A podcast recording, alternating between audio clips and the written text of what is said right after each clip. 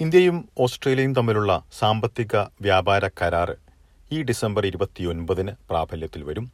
നിരവധി മാറ്റങ്ങളാണ് ഇരു രാജ്യങ്ങളും തമ്മിലുള്ള ബന്ധത്തിൽ ഉണ്ടാവുക എന്നാണ് പ്രതീക്ഷിക്കുന്നത്. കുടിയേറ്റവുമായി ബന്ധപ്പെട്ടുള്ള നിരവധി മാറ്റങ്ങളും നടപ്പിലാക്കുന്നുണ്ട്. ഇതിൽ എന്തെല്ലാം കാര്യങ്ങളാണ് പ്രതീക്ഷിക്കുന്നത് എന്ന കാര്യമാണ് ഇനി പരിശോധിക്കുന്നത്. ബ്രിസ്ബനിൽ T N lawyers and immigration കൺസൾട്ടൻസിൽ migration ലോയറായ പ്രതാപ് ലക്ഷ്മണൻ ചേരുന്നു. എസ് ബി എസ് മലയാളം പോഡ്കാസ്റ്റുമായി ഡെലിസ് പോൾ. നമസ്കാരം Prathap Lakshmanan S B S radio മലയാളത്തിലേക്ക് സ്വാഗതം. നമസ്കാരം ശ്രീ പ്രതാപ് ലക്ഷ്മണൻ ഇന്ത്യ ഓസ്ട്രേലിയ സാമ്പത്തിക വാണിജ്യ കരാറിന്റെ ഭാഗമായി നിരവധി മാറ്റങ്ങളാണല്ലോ ഓസ്ട്രേലിയയും ഇന്ത്യയും തമ്മിൽ വരുന്നത്. ഇതിൽ പ്രധാനപ്പെട്ട ഒരു ഘടകമാണല്ലോ ഓസ്ട്രേലിയയിലേക്കുള്ള ഇന്ത്യയിൽ നിന്നുള്ളവരുടെ വരവുമായി ബന്ധപ്പെട്ടുള്ള വിസ സംബന്ധമായിട്ടുള്ള മാറ്റങ്ങൾ. ഇതിൽ എന്തെല്ലാം മാറ്റങ്ങളാണ് നമുക്ക് ഉടനടി പ്രതീക്ഷിക്കാൻ കഴിയുന്നത്? ഇന്ത്യ ഓസ്ട്രേലിയ സാമ്പത്തിക വാണിജ്യ കരാർ ഈ മാസം ഡിസംബർ മാസം ഇരുപത്തി ഒമ്പതാം തീയതി ഔപചാരികമായിട്ട് നിലവിൽ വരാൻ പോകുക കുടിയേറ്റത്തെ ബന്ധപ്പെടുത്തി പറഞ്ഞാൽ നേട്ടങ്ങൾ ഇന്ത്യയിൽ നിന്നും ഓസ്ട്രേലിയയിലേക്ക് വരുന്ന അഭ്യസ്തവിദ്യരായിട്ടുള്ള ചെറുപ്പക്കാർക്കും യോഗ്യരായിട്ടുള്ള ഉദ്യോഗാർത്ഥികൾക്കും ഉണ്ട്. ഉദാഹരണത്തിന് ഇന്ത്യയും ഓസ്ട്രേലിയയും തമ്മിൽ പരസ്പരം അംഗീകരിക്കുന്ന വിദ്യാഭ്യാസ യോഗ്യതകളും പിന്നെ അതുപോലെ തന്നെ അതിനെ തുടർന്നുള്ള പ്രൊഫഷണൽ കോഴ്സുകളെ തുടർന്ന് വിദ്യാർത്ഥികൾക്ക് ലഭിക്കുന്ന ലൈസൻസിങ് ഉദാഹരണത്തിന് nursing general practitioners engineers architect അങ്ങനെ ഉള്ളവർ അക്കൗണ്ടന്റ് തുടങ്ങിയവർക്കൊക്കെ ലഭിക്കുന്ന ലൈസൻസിങ് അതിന്റെ രജിസ്ട്രേഷൻ പ്രോസസ്സ് പരസ്പരം ഇരു രാജ്യങ്ങളും പരസ്പരം അംഗീകരിക്കുവാൻ തത്വത്തിൽ സമ്മതിച്ചിട്ടുണ്ട്. അതിന്റെ അടിസ്ഥാനത്തിൽ ഇന്ത്യയിൽ നിന്നും ഓസ്ട്രേലിയയിൽ നിന്നുള്ള ആർക്കിടെക്ട്സ് എഞ്ചിനീയേഴ്സ് അക്കൗണ്ടന്റ് തുടങ്ങിയവർക്ക് ഇതിന്റെ ഒരു പ്രയോജനം ലഭിക്കുമെന്നുള്ളതാണ് ഈ കരാറിന്റെ ഒരു ഗുണം. പിന്നെ മറ്റൊന്ന് ഓസ്ട്രേലിയയിലേക്ക് കടന്നു വരുന്ന വിദ്യാർത്ഥികൾ ഇന്ത്യയിൽ നിന്നും കടന്നു വരുന്ന വിദ്യാർത്ഥികൾക്ക് നിലവിലുള്ള മൈഗ്രേഷൻ നിയമം അനുസരിച്ച് തന്നെ കോഴ്സുകളെ തുടർന്ന് നിശ്ചിത കാലയളവിൽ ഓസ്ട്രേലിയയിൽ തുടർന്ന് താമസിക്കുവാനും തുടർന്ന് തൊഴിൽ പരിചയം നേടുവാനും ഒക്കെയുള്ള അവസരങ്ങൾ ഇപ്പോൾ തന്നെ ഉണ്ട്. എങ്കിലും ചില വ്യത്യാസങ്ങൾ കൂടി ഇതിനകത്ത് ഈ കരാറിന്റെ ഭാഗമായിട്ട് ഉണ്ടാകും എന്നാണ് നാം വിശ്വസിക്കുന്നത്. കാരണം ഇപ്പോൾ തന്നെ ഓസ്ട്രേലിയൻ ഗവൺമെന്റ് ഇത്തരത്തിൽ വിദേശത്ത് നിന്ന് ഏത് രാജ്യത്തു നിന്നുള്ള മറ്റ് വിദേശ രാജ്യങ്ങളിൽ നിന്നുള്ള വിദ്യാർത്ഥികൾ ഓസ്ട്രേലിയയിൽ വന്ന് ഒരു നിശ്ചിത കാലയളവ് ഏറ്റവും കുറഞ്ഞത് രണ്ടു വർഷക്കാലത്തേക്കുള്ള ഒരു കോഴ്സ് ചെയ്യുകയാണെങ്കിൽ ഒരു ഡിഗ്രി തരത്തിലുള്ള ഒരു കോഴ്സ് ചെയ്യുകയാണെങ്കിൽ അതിനുശേഷം അവർക്ക് ഏറ്റവും കുറഞ്ഞത് രണ്ടു വർഷവും പരമാവധി നാല് വർഷവും അത് അവർ ഓസ്ട്രേലിയയിൽ വന്ന് പൂർത്തിയാക്കുന്ന കോഴ്സിനെ ആശ്രയിച്ചിരിക്കും. മാസ്റ്റേഴ്സ് ലെവലിലുള്ള കോഴ്സാണോ അതല്ല റിസർച്ച് കോഴ്സുകളാണോ എന്നതിനെ ആശ്രയിച്ചാണ് കൂടുതൽ കാലാവധി ഓസ്ട്രേലിയയിൽ പരമാവധി നാല് വർഷം വരെ നിൽക്കുവാൻ കഴിയുന്ന ഒരു സംവിധാനം ഇപ്പോൾ തന്നെ ഉണ്ട്. ആ സംവിധാനത്തിൽ കാതലായിട്ടുള്ള ഒരു മാറ്റം വരുത്തുവാനുള്ള തീരുമാനമാണ് ഇപ്പോഴത്തെ ഗവൺമെന്റ് എടുത്തിരിക്കുന്നത്. നിലവിലുള്ള രണ്ട് വർഷം മുതൽ നാല് വർഷം വരെയുള്ള വിദ്യാർത്ഥികൾക്ക് ഓസ്ട്രേലിയയിൽ താമസിക്കുവാനും തൊഴിൽ പരിചയം നേടുവാനും കഴിയുന്ന ആ സംവിധാനം വീണ്ടും രണ്ടു വർഷത്തേക്ക് കൂടി മാറ്റുവാൻ തീരുമാനിച്ചിട്ടുണ്ട്. പക്ഷേ അത് തെരഞ്ഞെടുക്കപ്പെടുന്ന കോഴ്സുകളിൽ ബാച്ചിലർ ഡിഗ്രിയും മാസ്റ്റർ ഡിഗ്രിയും റിസർച്ച് ക്വാളിഫിക്കേഷനും നേടുന്നവർക്ക് മാത്രമേ അത്തരത്തിലുള്ള അധികമായിട്ടുള്ള രണ്ടു വർഷം ലഭിക്കുകയുള്ളൂ എന്നാണ് ഇപ്പോൾ ആസ്ട്രേലിയൻ ഗവൺമെന്റ് പറഞ്ഞത് ഇതുമായി ബന്ധപ്പെട്ട് കൂടുതൽ വിശദാംശങ്ങൾ സർക്കാരിൽ നിന്ന് എന്നാണ് പ്രതീക്ഷിക്കുന്നത്? ഏതെല്ലാം കോഴ്സുകളെയാണ് ഉദ്ദേശിക്കുന്നത് എന്ന കാര്യം. ഇതുമായി ബന്ധപ്പെട്ട് ഒക്ടോബർ മാസത്തിൽ തന്നെ ഒരു വർക്കിംഗ് ഗ്രൂപ്പിന് ഗവൺമെന്റ് രൂപം നൽകിയിട്ടുണ്ട്. ആ വർക്കിംഗ് ഗ്രൂപ്പ് അതിന്റെ നിർദ്ദേശങ്ങളും ആ വർക്കിംഗ് ഗ്രൂപ്പിന്റെ കണ്ടെത്തലുകളും ഇതിനകം തന്നെ ഗവൺമെന്റിന് നൽകി കഴിഞ്ഞിട്ടുണ്ട്.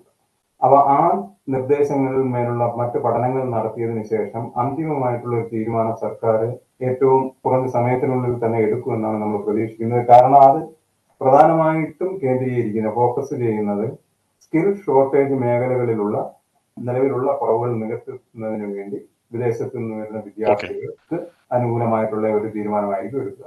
ഇനി മറ്റൊരു ഇതുമായി ബന്ധപ്പെട്ട് തന്നെ മറ്റൊരു വിഷയമാണ് ബാക്ക് പാക്കർ വിസ വളരെയധികം ചർച്ച ചെയ്യപ്പെടുന്ന ഒരു കാര്യമായിരുന്നു ഈ വർഷം ആദ്യം തന്നെ. അത് ഏത് തരത്തിലാണ് ഇപ്പോൾ നിൽക്കുന്നത്? അതിന്റെ സാധ്യതകൾ എത്രമാത്രമുണ്ട്? ഓസ്ട്രേലിയ ഇന്ത്യ സാമ്പത്തിക വ്യാപാര കരാറിന്റെ ഏറ്റവും പ്രധാനപ്പെട്ട ഒരു അഡ്വാന്റേജ് ഇന്ത്യയ്ക്ക് ലഭിക്കുവാൻ പോകുന്നത് ഡൽഹി ചൂണ്ടിക്കാട്ടിയ വർക്കിംഗ് ഹോളിഡേ വിസ ഓപ്ഷനാണ്. Work and holiday visa option അനുസരിച്ച് ആയിരത്തോളം ഇന്ത്യക്കാർക്ക് ചെറുപ്പക്കാർക്ക് പതിനെട്ടും അതിന്റെ ഏജ് ലിമിറ്റേഷൻ ആദ്യഘട്ടത്തിൽ പറഞ്ഞത് പതിനെട്ടിനും മുപ്പതിനും ഇടയ്ക്ക് എന്നുള്ളതായിരുന്നു. മിനിമം ഡിപ്ലോമ ലെവൽ യോഗ്യതയുള്ള ആയിരത്തോളം ഇന്ത്യക്കാർക്ക് പ്രതിവർഷം ഓസ്ട്രേലിയയിൽ വരുവാനും ഇവിടെ വന്ന് work and holiday work and holiday visa scheme പ്രകാരം തൊഴിൽ പരിചയം നേടുവാനുള്ള ഒരു അവസരം നൽകും എന്നായിരുന്നു ആദ്യഘട്ടത്തിൽ ഗവൺമെന്റ് ഈ ഒരു പ്രഖ്യാപനം നടത്തിയപ്പോൾ പറഞ്ഞിരുന്നത് ഇപ്പൊ ഇതനുസരിച്ച് ഏറ്റവും ഒടുവിലത്തെ ഇത് ഏറ്റവും ഒടുവിലത്തെ വിവരം ഓസ്ട്രേലിയൻ ഗവൺമെന്റിന്റെ വെബ്സൈറ്റുകളിൽ നിന്ന് തന്നെ ലഭിക്കുന്നത് working work and holiday visa പ്രകാരം ആയിരത്തോളം ഇന്ത്യക്കാർക്ക് ഓസ്ട്രേലിയയിലേക്ക് വരുവാനും ഇവിടെ തൊഴിൽ പരിചയം നേടുവാനും അവർക്ക് തൊഴിൽ അവർക്ക് ഇഷ്ടമുള്ള മേഖലയിൽ അവർ ഗവൺമെന്റ് നിശ്ചയിക്കുന്ന മേഖലകളിൽ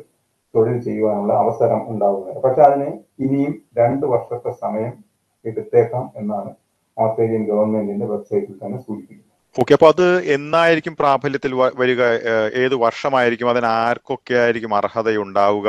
അക്കാര്യങ്ങളെ കുറിച്ച് ഇപ്പോൾ ധാരണയുണ്ടോ? ഗവൺമെന്റിന്റെ ഔദ്യോഗികമായിട്ടുള്ള സ്ഥിരീകരണം അനുസരിച്ച് തന്നത് അനുസരിച്ച് തന്നെ ഇപ്പോൾ ഡിസംബർ മാസം അതായത് രണ്ടായിരത്തി രണ്ടായിരത്തി ഇരുപത്തി മൂന്ന് ജനുവരി മാസം ഒന്ന് മുതലായിരിക്കും ശരിക്കും ഈ കരാർ നിലവിൽ വരാൻ പോകുന്നത്. അപ്പോൾ രണ്ടായിരത്തി ഇരുപത്തി മൂന്ന് ഇരുപത്തിനാല് ഒരു പക്ഷേ രണ്ടായിരത്തി ഇരുപത്തിനാല് അവസാനത്തിന് മുമ്പായിട്ട് ഈ വിസ പ്രോസസ്സിംഗ് അതായത് work and holiday visa processing ഇന്ത്യക്കാർക്ക് അർഹതപ്പെട്ട തരത്തിൽ അതിനാവശ്യമായിട്ടുള്ള നിയമപരമായിട്ടുള്ള ഭേദഗതികളെല്ലാം മൈഗ്രേഷൻ റെഗുലേഷൻസിൽ ഉണ്ടാവും. അതിന്റെ പ്രോസസ്സിൽ ഒരു പക്ഷേ രണ്ടായി ഈ വർഷം അവസാനമോ അല്ലെങ്കിൽ അടുത്ത വർഷത്തിന്റെ ആദ്യ പകുതിയിലോ മുതൽ അത്തരത്തിലുള്ള വിസ ഇന്ത്യക്കാർക്ക് ലഭിച്ചു തുടങ്ങുമെന്നാണ് നമ്മൾ പ്രതീക്ഷിക്കുന്നത്. കാരണം അവർ കൊടുത്തിരിക്കുന്നത് പരമാവധി രണ്ടു വർഷത്തിനകം അതിന്റെ പ്രോസസ് എല്ലാം തുടങ്ങി വയ്ക്കുമെന്നാണ് ഇതിനു പുറമെ പല അപ്ഡേറ്റുകളും അടുത്തിടെ വന്നിട്ടുണ്ടല്ലോ വിസ സംബന്ധമായിട്ടുള്ള. അക്കാര്യങ്ങൾ കൂടി ഒന്ന് വിശദീകരിക്കാമോ? പ്രത്യേകിച്ച് ഇപ്പോൾ തൊഴിലാളി ക്ഷാമം രൂക്ഷമായിരിക്കുന്ന സാഹചര്യത്തിൽ പല മേഖലകളിലുള്ളവരുടെയും വരവ് എളുപ്പമാക്കിയിട്ടുണ്ടല്ലോ. ഇത് ഇതേക്കുറിച്ച് കൂടി വിശദീകരിക്കാമോ? ഈ പുതിയ ഗവൺമെന്റ് അധികാരത്തിൽ വന്നതിന് ശേഷം സ്കിൽഡ് മൈഗ്രേഷനുമായിട്ട് ബന്ധപ്പെട്ട കുറെ ചെറിയ ഇളവുകൾ ആളുകളെ കൊണ്ടുവരുന്നതിന് വേണ്ടിയുള്ള ഇളവുകൾ പല മേഖലകളിലും നൽകിയിട്ടുണ്ട്. അപ്പൊ അതിന്റെ ഭാഗമായിട്ട് തന്നെ കഴിഞ്ഞ രണ്ട് വർഷക്കാലത്തിനിടയിൽ കോവിഡിന്റെ നിയന്ത്രണങ്ങൾ ഉണ്ടായിരുന്നത് കൊണ്ട് തന്നെ വിദേശത്ത് നിന്ന് അപേക്ഷിക്കുന്നവർക്ക് സ്കിൽഡ് മൈഗ്രേഷന്റെ പ്രധാനപ്പെട്ട അപേക്ഷ സമർപ്പിക്കുന്നതിനുള്ള അവസരം കുറവായിരുന്നു. പക്ഷേ ഇപ്പോൾ അത് പ്രത്യേകിച്ച് ഹെൽത്ത് സെക്ടറിൽ ജോലി ചെയ്യുന്നവർ ഹെൽത്ത് സെക്ടറിലേക്ക് ആവശ്യമുള്ളവർ ഉദാഹരണത്തിന് നേഴ്സുമാർ രജിസ്റ്റേർഡ് നേഴ്സുമാർ അവർക്കൊക്കെ ഇപ്പോൾ സ്കിൽഡ് മൈഗ്രേഷനിൽ ഉൾക്കൊണ്ട് ഉൾക്കൊണ്ടുകൊണ്ട് ഓസ്ട്രേലിയയിലേക്ക് കടന്നു വരുന്നതിന് വേണ്ടിയുള്ള ഇൻവിറ്റേഷൻസ് കൂടുതൽ കിട്ടി കിട്ടി തുടങ്ങിയിട്ടുണ്ട്. ഇപ്പോൾ ചൂണ്ടിക്കാട്ടിയ നഴ്സിംഗ് രംഗം മാത്രമാണോ ഉള്ളത്? അല്ലെങ്കിൽ മറ്റു മേഖലകൾ ഏതൊക്കെയാണെന്ന് കൂടി ചൂണ്ടിക്കാട്ടാൻ കഴിയുമോ? ഞാൻ അതിലേക്കാണ് കട കടന്നു വരാൻ ആഗ്രഹിക്കുന്നത്. ഒന്ന് ഏറ്റവും അധികം തൊഴിൽ ക്ഷാമം നേരിടുന്ന ഒരു മേഖല ഇപ്പോഴും ഹെൽത്ത് സെക്ടർ തന്നെയാണ്. പിന്നെ അത് കഴിഞ്ഞാൽ മറ്റൊന്ന് ഇപ്പൊ നിലവിലുള്ള ഒരു നിർദ്ദേശം അനുസരിച്ച് പിന്നീട് അധ്യാപക രംഗത്തുള്ളവർക്ക് മുൻഗണന ലഭിക്കുന്നുണ്ട്. പിന്നീട് അതുപോലെ തന്നെ മറ്റ് ഹോസ്പിറ്റാലിറ്റി സെക്ടറിലുള്ളവർക്ക് മുൻഗണന ലഭിക്കുന്നുണ്ട്. അപ്പൊ അത്തരത്തിൽ പ്രധാനമായിട്ടും ഹെൽത്ത് പ്രൊഫഷണൽസ് സ്കൂൾ ടീച്ചേഴ്സ് പിന്നെ അതുപോലെ തന്നെ health and welfare support workers child care centre managers പിന്നെ scientist medical scientist counsellors psychologist social workers medical technicians ഇവർക്കൊക്കെ ഇപ്പോൾ നിലവിലുള്ള ഗവൺമെന്റ് നിർദ്ദേശം അനുസരിച്ച് അത്തരക്കാർക്ക് അത്തരം അപേക്ഷകർ ഉണ്ട് എന്നുണ്ടെങ്കിൽ അവരുടെ അപേക്ഷകൾക്ക് മുൻഗണനാ ക്രമം ലഭിച്ചുകൊണ്ട് അവരുടെ അപേക്ഷകളായിരിക്കും ആദ്യഘട്ടത്തിൽ പരിഗണിക്കുക. അപ്പോൾ ഇത്തരത്തിലൊരു മുൻഗണന ലഭിക്കുമ്പോൾ മുൻപ് പലപ്പോഴും ഓസ്ട്രേലിയയിൽ കടന്നു വരാൻ കഴിയാത്ത പലർക്കും എത്തിച്ചേരാൻ പറ്റുന്ന ഒരു സാഹചര്യം ഉണ്ടെന്നുള്ള റിപ്പോർട്ടുകളും ഉണ്ടല്ലോ അക്കാര്യം കൂടി ഒന്ന് വിശദീകരിക്കാമോ? തീർച്ചയായിട്ടും. ഞാൻ ഈ സൂചിപ്പിച്ചതുപോലെ ഈ സ്കിൽഡ് മേഖലകളിൽ അഭ്യസ്ത വിദ്യരുടെയും പരിചയസമ്പന്നരായിട്ടുള്ള ഉദ്യോഗാർത്ഥികളുടെയും കുറവ് നേരിടുന്ന മേഖലകളിൽ കൺസ്ട്രക്ഷൻ മേഖലയുണ്ട്. ഹോസ്പിറ്റാലിറ്റി സെക്ടറുണ്ട് ഹെൽത്ത് സെക്ടറുണ്ട് ഒപ്പം ഐ ടി സെക്ടർ ഉണ്ട്.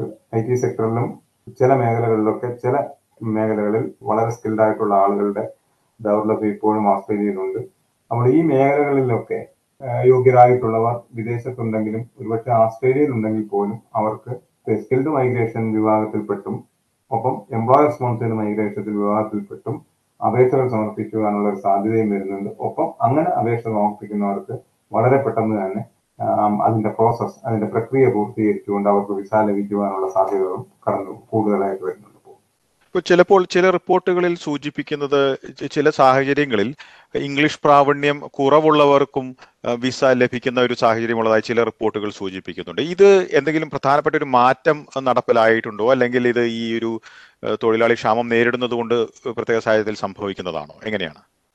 അടിസ്ഥാനപരമായിട്ട് ഇംഗ്ലീഷ് ഭാഷ പ്രാവീണ്യവും പരിചയവും ഭാഷാ പ്രാവീണ്യവും തൊഴിൽ പരിചയവും ആവശ്യമുണ്ട് എന്നതിനകത്ത് തർക്കമില്ല. അത് നിലവിലുള്ള മൈഗ്രേഷൻ നിയമം അനുസരിച്ച് നിലവിലുള്ള ആവശ്യകത അനുസരിച്ച് മിനിമം യോഗ്യതകൾ ഉള്ളവർക്ക് മാത്രമേ ഓസ്ട്രേലിയയിലേക്ക് സ്കിൽഡ് മൈഗ്രേഷൻ വിഭാഗത്തിൽപ്പെട്ടായാലും എംപ്ലോയർ സ്പോൺസേഡ് മൈഗ്രേഷൻ വിഭാഗത്തിൽപ്പെട്ടായാലും ഓസ്ട്രേലിയയിലേക്ക് കടന്നു വരാൻ കഴിയും. അടിസ്ഥാനപരമായിട്ട് മിനിമം നിശ്ചയിക്കപ്പെട്ടിട്ടുള്ള ഇംഗ്ലീഷ് ഭാഷാ യോഗ്യത നിശ്ചയമായിട്ടും ഉണ്ടായേ മതിയാവും. എന്നാൽ ഈ അടുത്ത കാലത്തായിട്ട് ഗവൺമെന്റ് നൽകിയിട്ടുള്ള നിർദ്ദേശമനുസരിച്ച് തൊഴിൽ മേഖലകളിൽ ദൗർലഭ്യവും ക്ഷാമവും നേരിടുന്ന മേഖലകളിൽ കൂടുതൽ ഉദ്യോഗാർത്ഥികളെ കൊണ്ടുവരുന്നതിനും കൂടുതൽ പരിചയസമ്പന്നരായിട്ടുള്ള ആളുകളെ കൊണ്ടുവരുന്നതിനും വേണ്ടി നടത്തിയിട്ടുള്ള മുൻഗണനാ ക്രമം അനുസരിച്ച് മിനിമം പോയിന്റ് ഉള്ളവർക്ക് പോയിന്റ് അടിസ്ഥാനത്തിൽ മിനിമം പോയിന്റ് ഉള്ളവർക്ക് അറുപത്തിയഞ്ച് പോയിന്റ് ഉള്ളവർക്കും മുൻ മുൻഗണനാ മുൻഗണനാ പട്ടികയിൽപ്പെട്ടിട്ടുള്ളവരാണെങ്കിൽ ഉദാഹരണത്തിന് ഹെൽത്ത് സെക്ടറിലോ ടീച്ചർ പൊസിഷനിലോ ഒക്കെ ഉള്ളവരാണെങ്കിൽ അവർക്ക് വിസ സമർപ്പിക്കുന്നതിനുള്ള അവസരം മറ്റുള്ളവരെ അപേക്ഷിച്ച് പെട്ടെന്ന് ലഭിക്കും. അപ്പൊ സ്വാഭാവികമായിട്ടും ഒരു പക്ഷേ മിനിമം ലെവൽ ഇംഗ്ലീഷ് ഭാഷാ പരിജ്ഞാനം മാത്രമേ ഉള്ളൂ എങ്കിലും അതായത് കോമ്പീറ്റന്റ് ലെവൽ ഇംഗ്ലീഷ് ഭാഷാ പരിജ്ഞാനം മാത്രമേ ഉള്ളൂ എങ്കിലും അവർക്ക് മറ്റുള്ളവരെയൊക്കെ മുമ്പേ ഓസ്ട്രേലിയയിലേക്ക് വരുന്നതിനുള്ള ഒരു അവസരം ലഭിച്ചേക്കാം. ഈ വിസ സമ്പ്രദായത്തിലൂടെ ഈ പുതിയ ആ, നിർദ്ദേശം അനുസരിച്ച് ഒരു മുൻഗണനാ ക്രമം നിശ്ചയിച്ചതനുസരിച്ച് അങ്ങനെയുള്ള ആ വിഭാഗത്തിൽപ്പെടുന്നവർക്ക് ഒരു മിനിമം ലെവൽ ഇംഗ്ലീഷ് ഭാഷാ പരിചയം ഉണ്ടെങ്കിൽ പോലും അവർക്ക് കൂടുതൽ പോയിന്റ് ഉള്ളവരെ അപേക്ഷിച്ച് കൂടുതൽ ഹയർ ലെവൽ ഇംഗ്ലീഷ് പ്രൊഫിഷ്യൻസി ഉള്ള മറ്റ് ഉദ്യോഗാർത്ഥികളെ അപേക്ഷിച്ച് ഈ വിഭാഗത്തിൽപ്പെടുന്നവർക്ക് മുൻഗണന കിട്ടും. അതനുസരിച്ച് ഒരുപക്ഷെ മറ്റു അവർ വരുന്നതിനേക്കാൾ മുൻപായിട്ട് ഇത്തരത്തിലുള്ള അപേക്ഷകൾ ഓസ്ട്രേലിയയിലേക്ക് കടന്നു വരുവാൻ കഴിയും. അതല്ലാതെ അടിസ്ഥാനപരമായിട്ട് ഇംഗ്ലീഷ് ഭാഷാ പ്രാവീണ്യത്തിന്റെ നിലവാരത്തിലോ അല്ലെങ്കിൽ ആവശ്യകതയിലോ മാറ്റം വരുത്തിയിട്ടില്ല. വളരെ നന്ദി ശ്രീ പ്രതാപ് ലക്ഷ്മണൻ ഈ വിശദാംശങ്ങൾ എസ് ബി എസ് മലയാളത്തിന്റെ ശ്രോതാക്കൾക്കായി പങ്കുവച്ചതിന്. നന്ദി. ഡെലീസ്